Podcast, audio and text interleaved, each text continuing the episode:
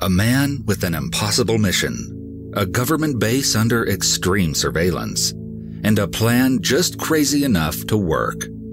One man weaseled his way into Area 51, but did he find what he was after and evade detection? Or was he apprehended and exiled empty handed? Today, that's what we'll be finding out. What is up, Ewu crew? Area 51 is renowned as a highly secretive, densely guarded, and utterly impenetrable base of governmental operations that many have tried to infiltrate to no avail. But what most people don't know is that one man, determined to fulfill his personal mission to find answers, actually managed to sneak in and stay for seven days in the meticulously monitored government base, evading detection the entire time. His tale is one of ultimate stealth, craftiness, and survival skills put to the test. And lucky for us, he documented the whole trip in a self told series published in the Las Vegas Sun. We will be delving into the almost unbelievable excursion of Jerry Freeman, an archaeologist and explorer who wouldn't take no for an answer when it came to uncovering the truth.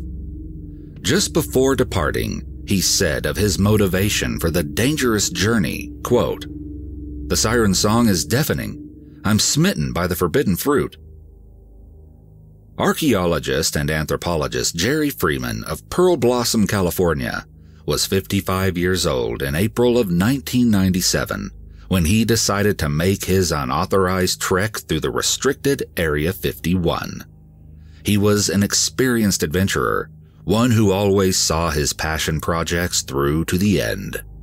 And his latest project was his most ambitious of all.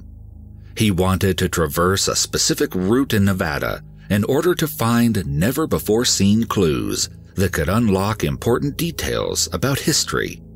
The only problem was, this trek required him to go straight through the prohibited land of Area 51. Yet, this didn't deter him. As part of the preparation for his trip, Freeman contacted the Las Vegas Sun he reasoned that, if his plan were to be discovered by authorities preemptively, he would surely be arrested or prevented from going through with it. Therefore, his solution was to speak with a trusted but neutral third party, so that someone official would know where he was and why he had gone. As a seasoned explorer, perhaps Freeman was simply taking a safety measure to ensure that search parties would come looking for him if he didn't return and needed rescuing but perhaps part of his motivation was a different goal altogether. The excitement and heart pumping reality of boldly announcing such an outlandish plan. I want the Air Force to know there's nothing sinister about what I'm doing, he told the Sun. I'm not interested in the military or technology. I'm interested purely in the history and culture of that site and this artifact. I'm an archaeologist, that's all I am. But what was this mysterious mission driving Freeman to partake in such a risky mission? It's true that the information he sought was an exclusive treasure that could only be found within the depths of Area 51. But his fascination didn't stem from a desire to catch a UFO sighting or to meet a real life alien. Rather, it was rooted in a notorious event back in 1849 the passage of the famous Death Valley 49ers, a tale that has gone down in history due to the incredible resilience the party members had to muster in order to conquer the unforgiving obstacles in their way. In a recorded segment from a call in radio show hosted by Art Bell in the late 90s, Freeman himself can actually be heard explaining why this old American story compelled him to sneak into Area 51 the radio program was open to calls from Area 51 employees, but Freeman called in anyway to share his compelling experience. I'm the archaeologist who slipped into Area 51 last year. Well, I hiked in there for 100 miles. I was in there over a week. Um, was so far into Area 51 I could actually see out the other side. In fact, contemplated doing so. I will say this: uh, it, it was the uh, mind-boggling thing I ever did in my entire Why? life. Why? Look, look. Why, first of all, did you decide as an archaeologist what was of interest in Area 50 at Area 51? I was following the Death Valley 49ers a wagon train that got lost uh, back in 1849, and No kidding. yeah, they they left. Uh, they took a shortcut, ill-fated shortcut, as it turned out. Uh, they went directly right through the center. What, of course, you know, legions of UFO people believe is Area 51, and So you were simply following their trail, and the trail led through Area 51. that's correct. These pioneers made the arduous trip across America by covered wagon, leaving the eastern U.S. to chase the tantalizing promise of prosperity offered by the California gold rush. You probably know the tragic story of the Donner Party, who became hopelessly trapped in a mountain snowstorm after attempting to take a shortcut. They were later forced to resort to cannibalism after members began horrifically dying due to the harsh conditions and shortage of supplies.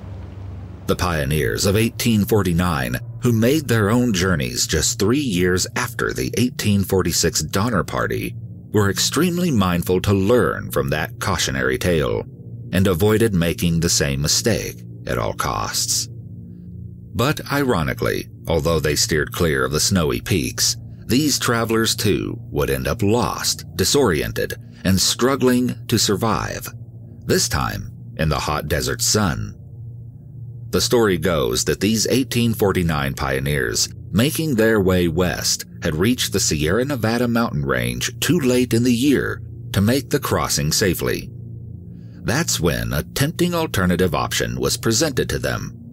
Word was circulating that some groups were opting to take the Old Spanish Trail, a route that skirted the southern edge of the Sierras, meaning warmer weather, more stable terrain, and presumably a path that was safe to travel even in the encroaching winter. Despite the lack of proof that this trail was safe, a group led by the experienced guide Jefferson Hunt decided to make the trip. Although he had successfully completed this trip before, Hunt made the decision to take an unfamiliar shortcut, a choice that, if they learned anything from the Donner Party, was never a good idea. When the group was unable to find water along this new trail, they were forced to turn back to the original plan. But this foolish risk was a costly mistake, and they had lost seven days and valuable supplies in the process. After that, conflicting opinions and claims of an even better, allegedly time saving shortcut that was supposed to chop a whopping 500 miles off the journey resulted in the pioneers splitting up. This rumored route seemed too good to be true, and those who broke off from Hunt's group to pursue it soon found that to be exactly the case. They came face to face with a staggering canyon that they had no hope of crossing by wagon. While most were discouraged at this devastating outcome, a select few decided to push on. Their relentless spirit paid off, and after a few days of traveling, they found a path around the canyon. But they weren't out of the woods yet. Their travels into the Nevada territory soon led them to the Groom Lake Papoose Lake area, a landmark located in what is now Area 51. Here, yet another dispute was raised. In desperate need of water, one group suggested that the best plan was to head south for a snowy mountain where at least the land wouldn't be so dry and harsh. But the other group disagreed. They stuck firmly with the original plan, unwilling to make any more diversions from the path out west. But even after deciding to go their separate ways, fate would have it that the two groups would eventually meet again and continue on together, bringing them to what is now Death Valley on Christmas Eve of 1849. Although the parched pioneers found temporary relief in a much needed snowstorm that was able to quench some of their building thirst, the worn down group and their exhausted animals were in bad shape. They became desperate. Splitting up again, some chose to abandon their battered wagons, containing all the possessions they had already suffered so much grief to maintain with them this far. Instead, they left them behind in the desert to continue on foot, slaughtering their oxen and using wood from their scrapped wagons to make jerky as crude sustenance. They may have been on their last legs, but this group was just able to successfully complete the journey and finally put an end to their days on the road. The others weren't so lucky. After a failed attempt to cross the intimidating Panamint mountain range, the last formidable barrier before civilization, they were forced to turn back and remain in the valley. While two able men were trusted with the great responsibility of continuing on ahead to secure and bring back supplies for the stranded pioneers. After a month and 300 miles of walking, the heroes rode back to their waiting comrades with little to boast but a one-eyed mule and three horses. One horse died during the strenuous journey, and the other two couldn't keep up and had to be left behind. So, with the resilient mule and a smattering of hard-earned supplies, the two saviors returned, but they found things worse than they had left them. Most of the pioneers had grown impatient, or perhaps they had given up hope that the two scouts would return. Many had already departed in a desperate search for escape by the time the scouts returned. But two families remained in the valley to welcome the returning men, and together the ragtag group barely made it out alive. They were eventually rescued by Mexican Californios cowboys. In total, it is reported that 13 travelers lost their lives taking this false shortcut that ended up adding months to their expected journey. As they left behind the cruel desert that had caused them so much suffering, one pioneer was quoted as saying, Goodbye, Death Valley. This became the story of how this infamous location, one of the hottest places on Earth, was given its unnerving title. It was this historical significance of scrappy American willpower that inspired Freeman to adopt the same mindset and trek the exact path that those brave pioneers had blazed through a century before. This is part of our American heritage, spoke Freeman. I believe I have a right to see it. It was recorded in the pioneers' journals that, on the way, they had actually made seven inscriptions along the path to mark their passing. His quest was to track down the final missing inscription made in 1849 by one of those weary travelers, said to be located on the wall of Nye Canyon. More than that, he wanted to gaze upon Papoose Dry Lake with his own eyes as it was the last location that the famous Lost 49ers camped as a group before their inevitable split. He later wrote, The catch was the lake and the canyon lie deep within the most guarded real estate on Earth, the U.S. Air Force's Nellis Air Force Base gunnery range, Dreamland as it is known to military pilots, and Area 51 to legions of UFO buffs.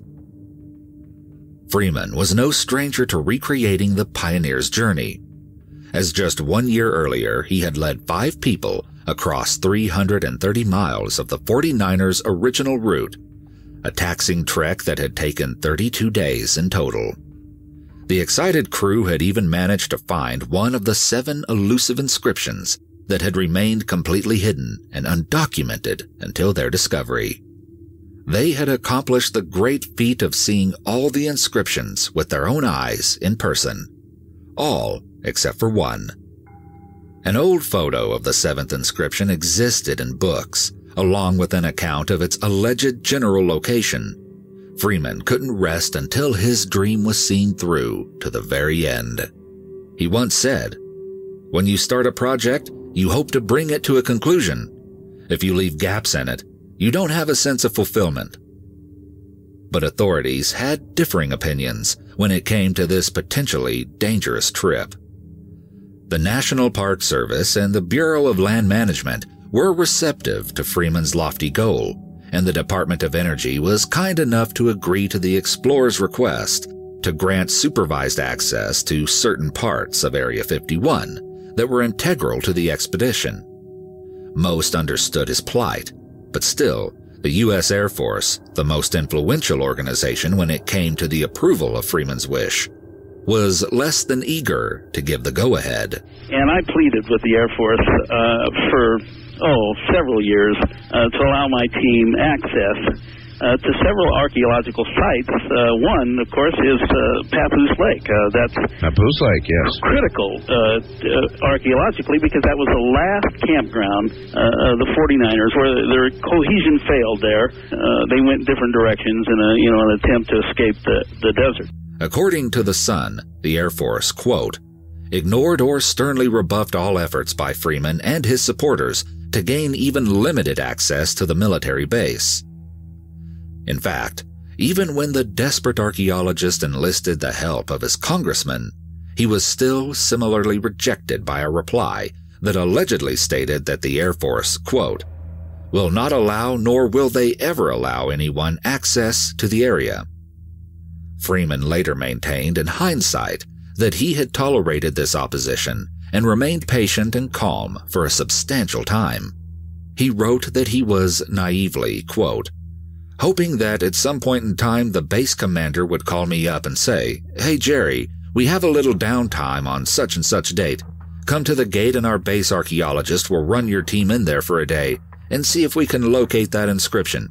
Your research is commendable. Glad we could assist. Obviously, this ideal scenario never happened, and Freeman realized it never would.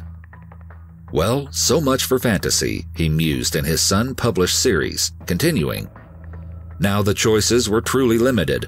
Forget about this critical phase of the 49ers Odyssey and be content with armchair research? Or contemplate the unimaginable, unlawful entry? Freeman chose the latter.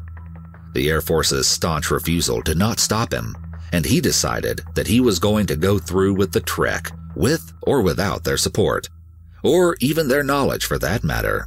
You were refused permission Yes. a number of times, and then at some point you decided, to hell with them, you're going in anyway? I cast reason aside, and I admit it, but I'm not sorry I did it. There's no better way to understand the trials and tribulations Freeman went through than his own account, as detailed in the Las Vegas Sun series. His first entry is dated Tuesday evening, April 22nd, 1997. Freeman starts, I stood alone beside the rusted metal barricade, marking the end of public land. An hour earlier, I watched my brother's car disappear down a faint desert track, high in Nevada's Specter Range. After a quick handshake, Doyle was gone. Dusk was near, and using his lights this close to the border was not wise. Fidgeting with the straps on my 50 pound pack, I convinced myself I was only waiting for the moon to rise a little higher before setting out, when in fact I was afraid. The enormity of what I was about to do eroded my courage. Finally, taking a deep breath, I stepped across the barrier and into the forbidden zone. Freeman goes on to explain that the seventh inscription is said to be carved onto a remote canyon wall high above Papoose Lake. He took the time in this initial entry to explain why he was corresponding with the Las Vegas Sun, writing, I felt it was necessary to establish a link with the media, just in case the wild rumors about trespassers disappearing were true. He also kept a cell phone on his person, explaining that, if arrest appeared imminent, I would broadcast my position and circumstances. In no way would I flee or resist detainment. Reading these personal recollections, it is clear that Freeman knew what he was signing up for from the beginning and was fully prepared to face the consequences. He made sure to take enough precautions as he had heard the stories of people entering Area 51 and never being heard from again. Claiming to not have a death wish, he took a cell phone along and promised to leave coded messages of his whereabouts. He went on to say, The base is rumored to be protected by ex-Navy SEALs and Delta Force personnel. Should I vanish into thin air, a victim of excessive military exuberance, the government would have to extend a reasonable explanation. He signs off this introductory entry by acknowledging the magnitude of trust he had placed in the reporters at the Las Vegas Sun, who were, as he puts it, one phone call away from having him arrested. He says his fear dissipated as he strode into the exhilarating but comforting wilderness, and that his first goal was finding a viable water source. In the wee hours of Wednesday morning, Freeman got to work climbing the steep face of Skull Mountain, knowing that a spring sat just on the other side. But then, he got careless, and before he knew it, he was faced with a daunting sight. I stopped dead in my tracks. There before me, swallowing up the entire valley, lay an eerie, strange facility, unlike anything I'd ever seen before. Slipping into the cover of nearby cacti, Freeman grabbed his binoculars and frantically raked his mind, thinking he must have made some error or miscalculation that led him to this huge facility. But using his compass to triangulate his position, he came to the chilling realization that he was indeed in the right place.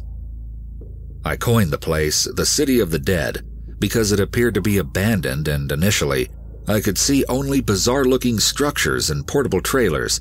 The entire valley was filled with them. With a sinking feeling, Freeman accepted the truth of his situation. The massive facility he saw below, which was littered with guards and occupied vehicles, was like a huge blockade standing between him and his desired spring. At a loss for how to proceed, Freeman tried to get some much needed sleep in the cover of the foliage. Awakened a few hours later by the loud whirring of helicopter blades overhead, a nervous Freeman devised his master plan. He would pass through under the cover of night.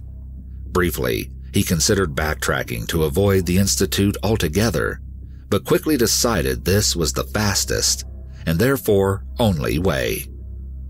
Water was a major consideration also, he wrote. I needed some now. As night fell and the valley was enshrouded in darkness, Freeman made his move. The most efficient path was a straight line, but soon he was faced with the reality that this was easier said than done. He wrote, what would have been a 45 minute stroll became a five hour ordeal of heart stopping suspense. I felt like a bad actor in a prison break movie. Armed guards were everywhere, checking gates, circling structures, winding their way along the dirt roads that weaved in and out of my hiding places. I held my breath as powerful lights lit up the surrounding brush, raced for better cover when they faded. Did they suspect my presence? As he painstakingly inched through the valley, swarming with security, Freeman noticed a particularly highly guarded building. He described that it was constructed of block and surrounded with chain link. He says that a single window, which was too high to see into, emitted a radiant pulsing glow. But Freeman had no time to inspect the building, nor was that his purpose in the first place. He continued on, climbing out of the desolate clearing, narrowly evading detection by a quiet security vehicle, and ultimately was forced to tread right alongside the paved road in order to reach the spring. But before he was home free, he walked right up to a barricade barring the entrance to the northern end of the complex. Freeman wrote, It was lit up like a Christmas tree and surrounded by a cacophonous din that grew louder the closer I came. The noise was coming from its power source, a generator, a ponderous gasoline driven behemoth on wheels. Working clockwise, enormous strobe lights alternately turned points of the compass into day before switching instantly to another location. Who are they expecting? Carefully navigating around the strobe lights, Freeman timed his movements to avoid being seen, lying flat when they threatened to give him away and running forward with all his might when they were momentarily turned. Once he made it through and got a chance to catch his breath, he read the sign emblazoned nearby. No trespassing. Violators will be prosecuted. Camera exclusion area. Badged personnel only. No firearms, cameras, phones, or binoculars. By order of the LANLL Corporation. Only after he later returned home and did some digging would Freeman make a shocking connection. LANLL stood for the Los Alamos National Laboratories Limited. Freeman wrote, They're the people who gave us the mother of all government secrets, the Manhattan Project, which resulted in the development of the atomic bomb. I shudder to think what these guys were working on now. It was 3 a.m. on Thursday morning when Freeman finally managed to secure shelter in the same old miner's cabin that had saved the lives of the Death Valley 49ers so long ago. He had made it to the spring, and after a night's rest and a hearty breakfast, Freeman filled up his canteens and plowed on. Although he had planned to avoid traveling by daylight at all costs, the unpredicted events of the previous night had left him behind schedule, and so Freeman anxiously walked on in full visibility, fearing the very real possibility of being detected each step of the way. Happening across a sign that read, Danger, potential crater area, keep out. Freeman realized that he had arrived at an old atomic test center where an underground nuclear facility had once carried out experiments. He hurried through the treacherous area that he knew could give way any moment and cause him to plummet hopelessly down into, quote, plutonium hell. His only temporary relief came from the secure knowledge that no guards would be present in this dangerous and hazardous spot. Noting a peculiar area that lacked any vegetation, Freeman decided to throw some hefty rocks into its pure sand center he says they disappeared without a trace. As his third day in Area 51 came to a close, Freeman found accommodation in a stranded ship in the middle of the desert. He guessed that it had been a trawler, slated for atomic destruction and post-mortem analysis, before being abandoned for some unknown reason. He signed this entry off. I spent the night on its decrepit stern. Cruise anyone? Friday saw Freeman venturing into even more frightening territory as he left behind the dubious comfort of the land under the Department of Energy's jurisdiction and crossed into the Air Force Nellis Base bombing gunnery range. He wrote, I could feel the hairs stand up on the back of my neck. This was the dark side of the moon, or as one government archaeologist had told me in whispered reverence, the black hole. I had crossed an invisible line into a non existent area.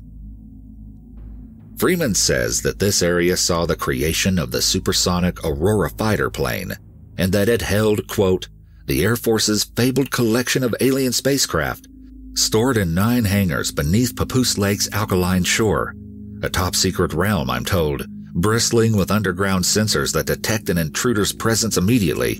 And if the transgressor is so foolish as to continue, he is certain of a passport to oblivion. As luck would have it, Freeman was soon alarmed to realize that his phone had stopped working in the isolated location. But if he climbed high enough, he was able to send short, cryptic texts to his correspondents at the Sun, letting them know the status of the mission. OK at 50 meant that the first half of his journey was successfully completed, for example, while the word mall was code for test site. He said that while many had later questioned why authorities couldn't trace his phone, the convoluted geography made the possibility of a quick and precise trace unlikely. Nonetheless, he used a rope to summit a nearby cliff and was finally able to touch base with his friends back home.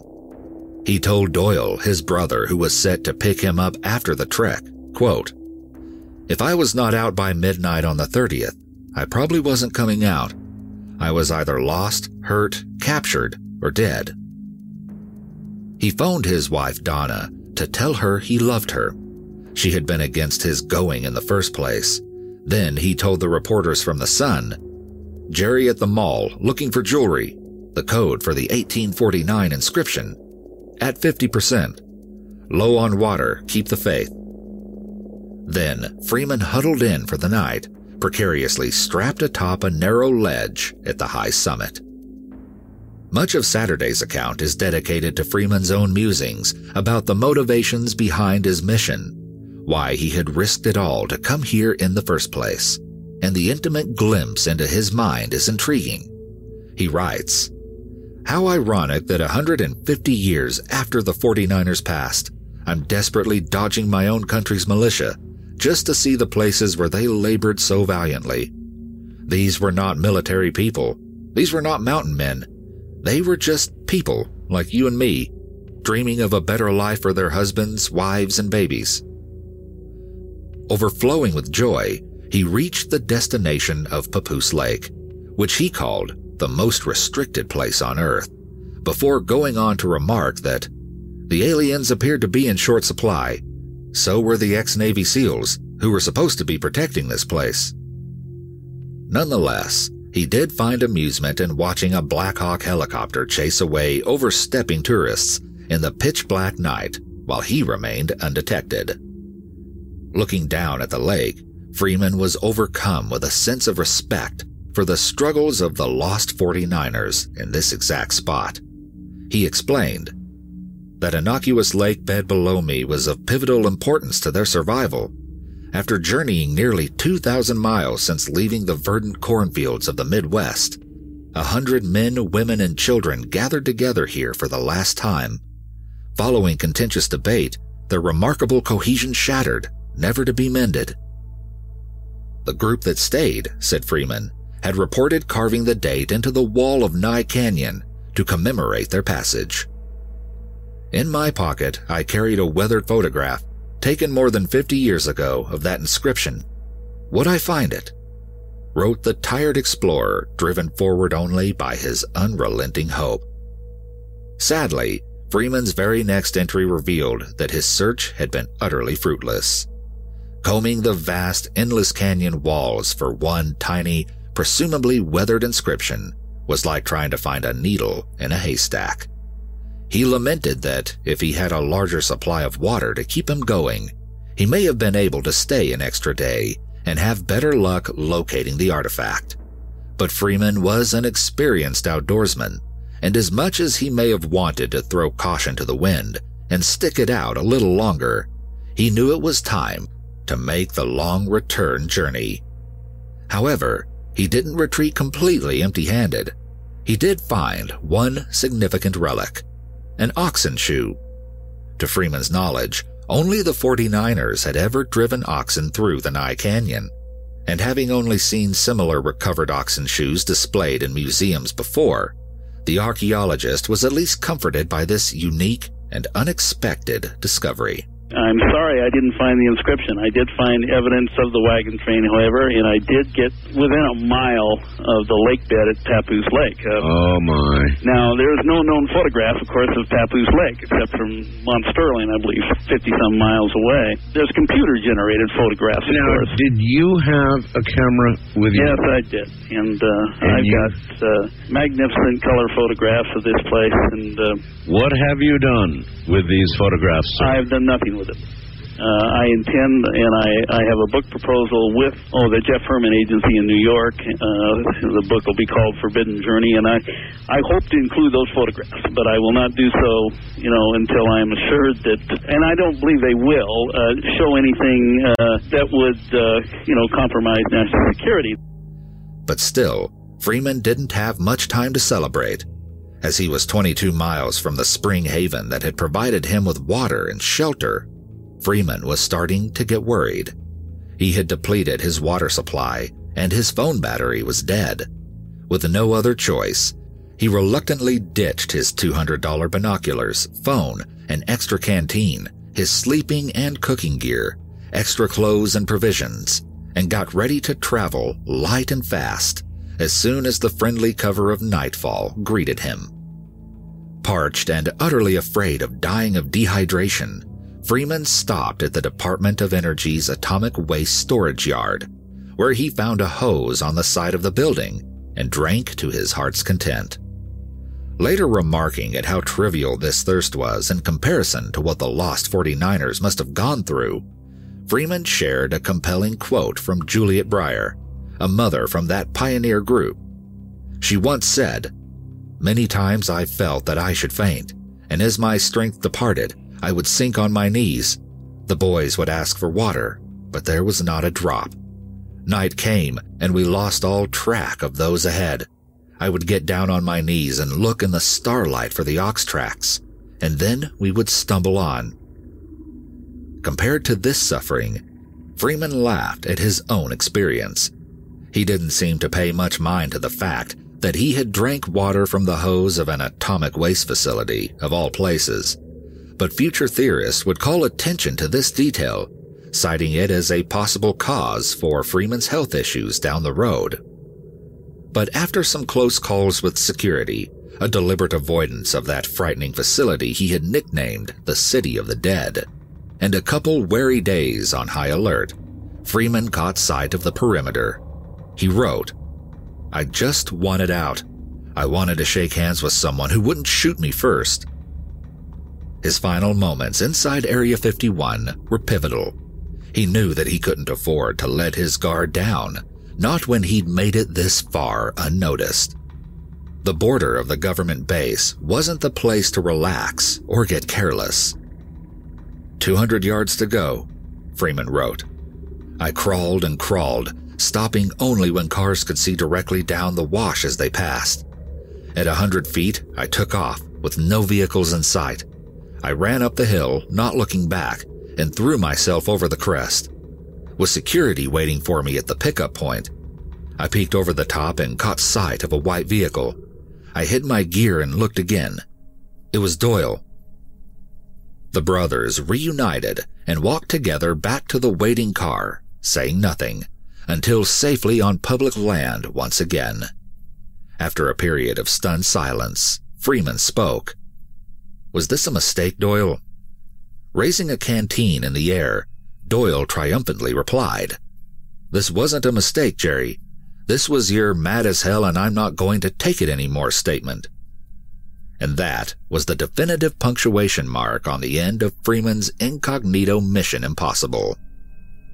In his passionate recollections of his once in a lifetime journey, Freeman had remarked, If I live to be a hundred, I will never forget that pulse pounding night of playing hide and seek with shadowy men carrying weapons of war.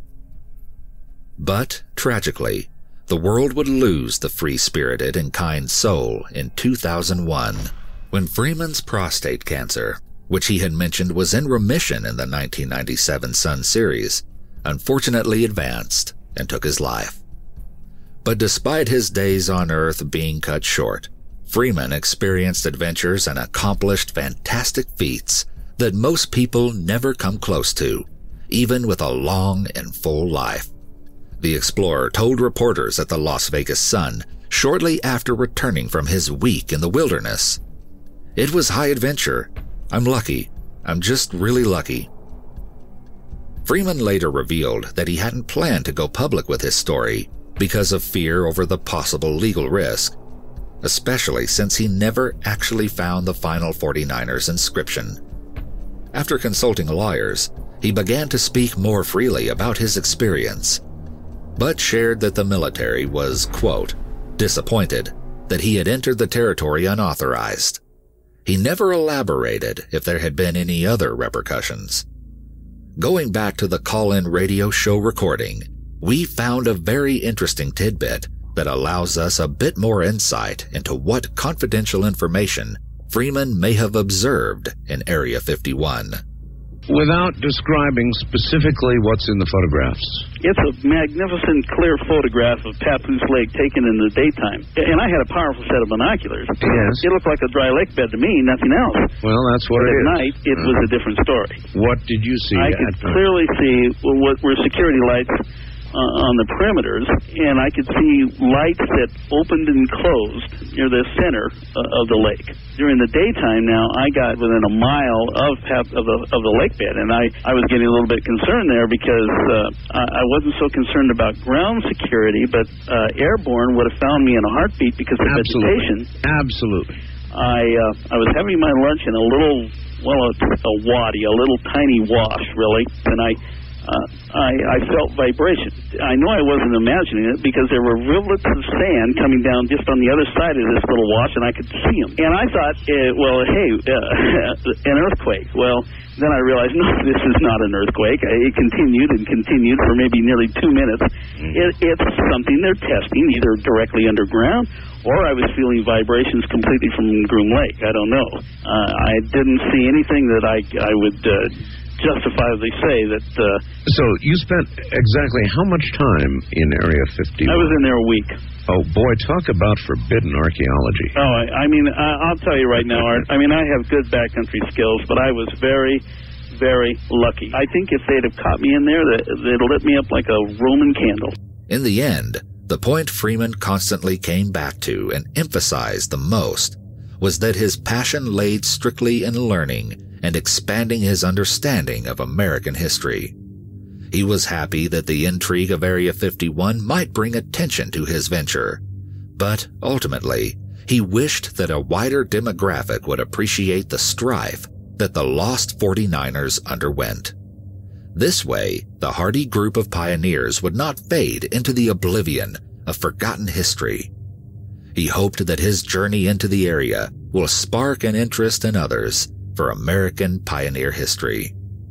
Knowing he would likely be banned from entering the premise after bringing his story to the public, Freeman expressed a hope for other archaeologists and historians to continue the work where he left it, hopefully uncovering the seventh and final inscription.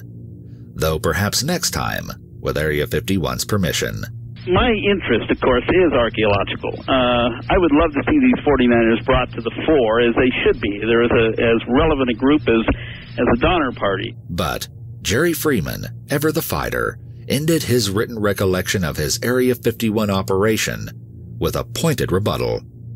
Well, for all of those quiet Americans out there, this expedition was for you. Yes, yes, yes. Hell yes.